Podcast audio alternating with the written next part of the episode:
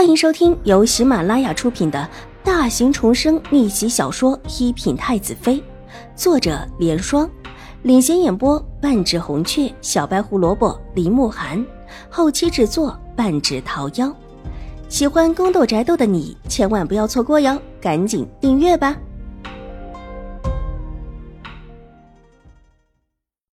第558集，小轩子得意地把方才的事情一说，这下连秦婉如也笑了起来，粉嫩的唇角一勾，眸色若有所思，但又悠悠地透着一股子的凌厉。楚留臣的这一个举动倒是助了自己一把。新国公夫人很急吧，这把火其实已经烧了起来，楚留臣这下子又算是添了一把火，但看这火烧到什么程度了。小姐啊，厨房里的一个婆子说有事找您。奴婢真的看到狄夫人的院子里的清雪动过那套模具的。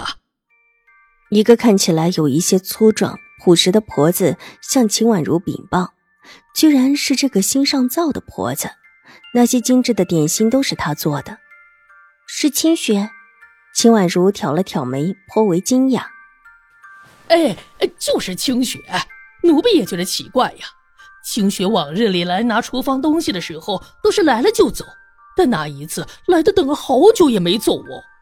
之后奴婢想着做一些糕点给主子们尝尝，清雪正在边上，就指点奴婢说模具在哪里了，之后还帮着奴婢们找出那套最漂亮的模具呢。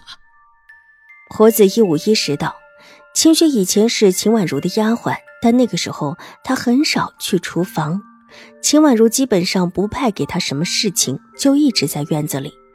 但自打清雪去服侍狄氏之后，基本上许多事情都由她在办。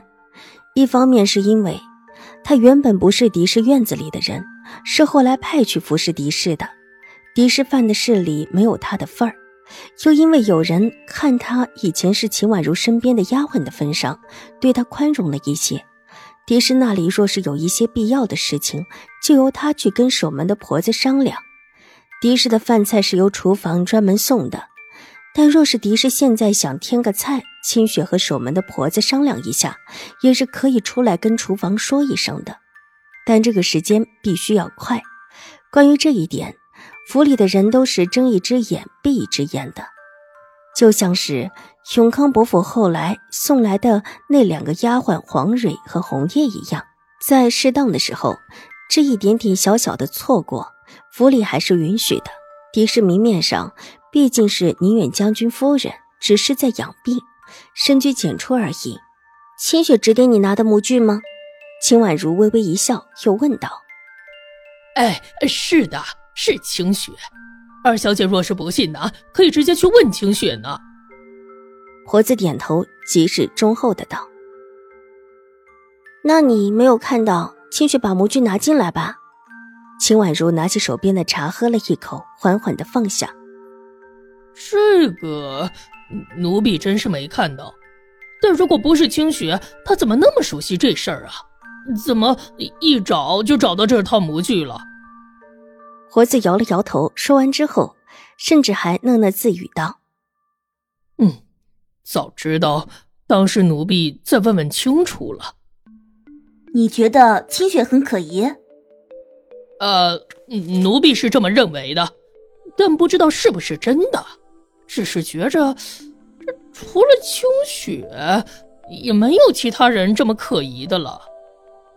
秦婉如的目光落在这个婆子身上，水眸处闪过一丝幽寒。这个婆子看起来的确是一个极忠厚的，只在偶尔说话之间才叫人觉得凌厉，但再仔细看时又只是一个忠厚的婆子，以她的这种行为这种说法更像是对秦婉如的投诚。狄氏纵然现在被关了起来，但是也不敢真的当面去抹黑她，所以这事纵然是事实，而且还是这个婆子不小心探查到的事实。这事实因为关系到狄氏，婆子不能直接向管事的婆子说，只能偷偷的来找秦婉如。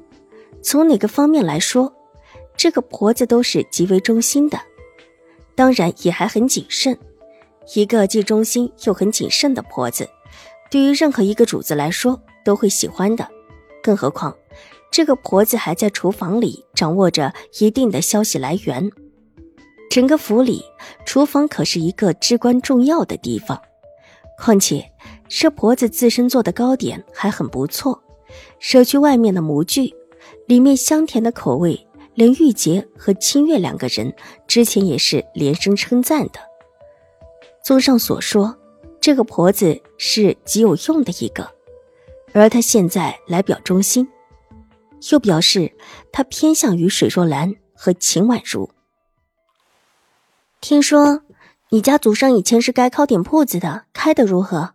秦婉如笑着问，转移了话题，看样子有些兴趣。秉二小姐，奴婢之前家里还是不错的。婆子的头垂了下来，神色黯然。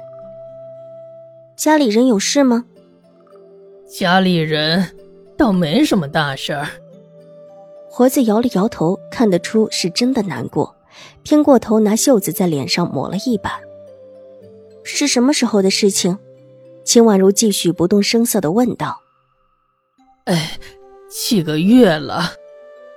玉洁，拿一个荷包给她，如果以后还有什么消息，就跟玉洁或者清月、曲月说吧。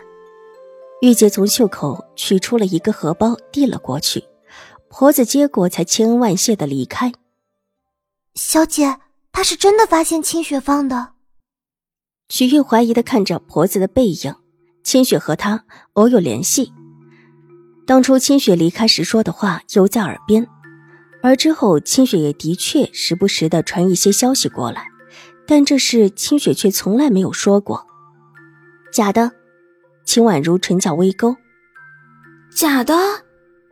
不只是曲月冷了，清月和玉洁也愣住了，三个丫鬟狐疑的各自看了一眼，却把目光转向了秦婉如。玉洁最是直爽，直接就开口道，小姐，您是怎么知道这个婆子说的是假的？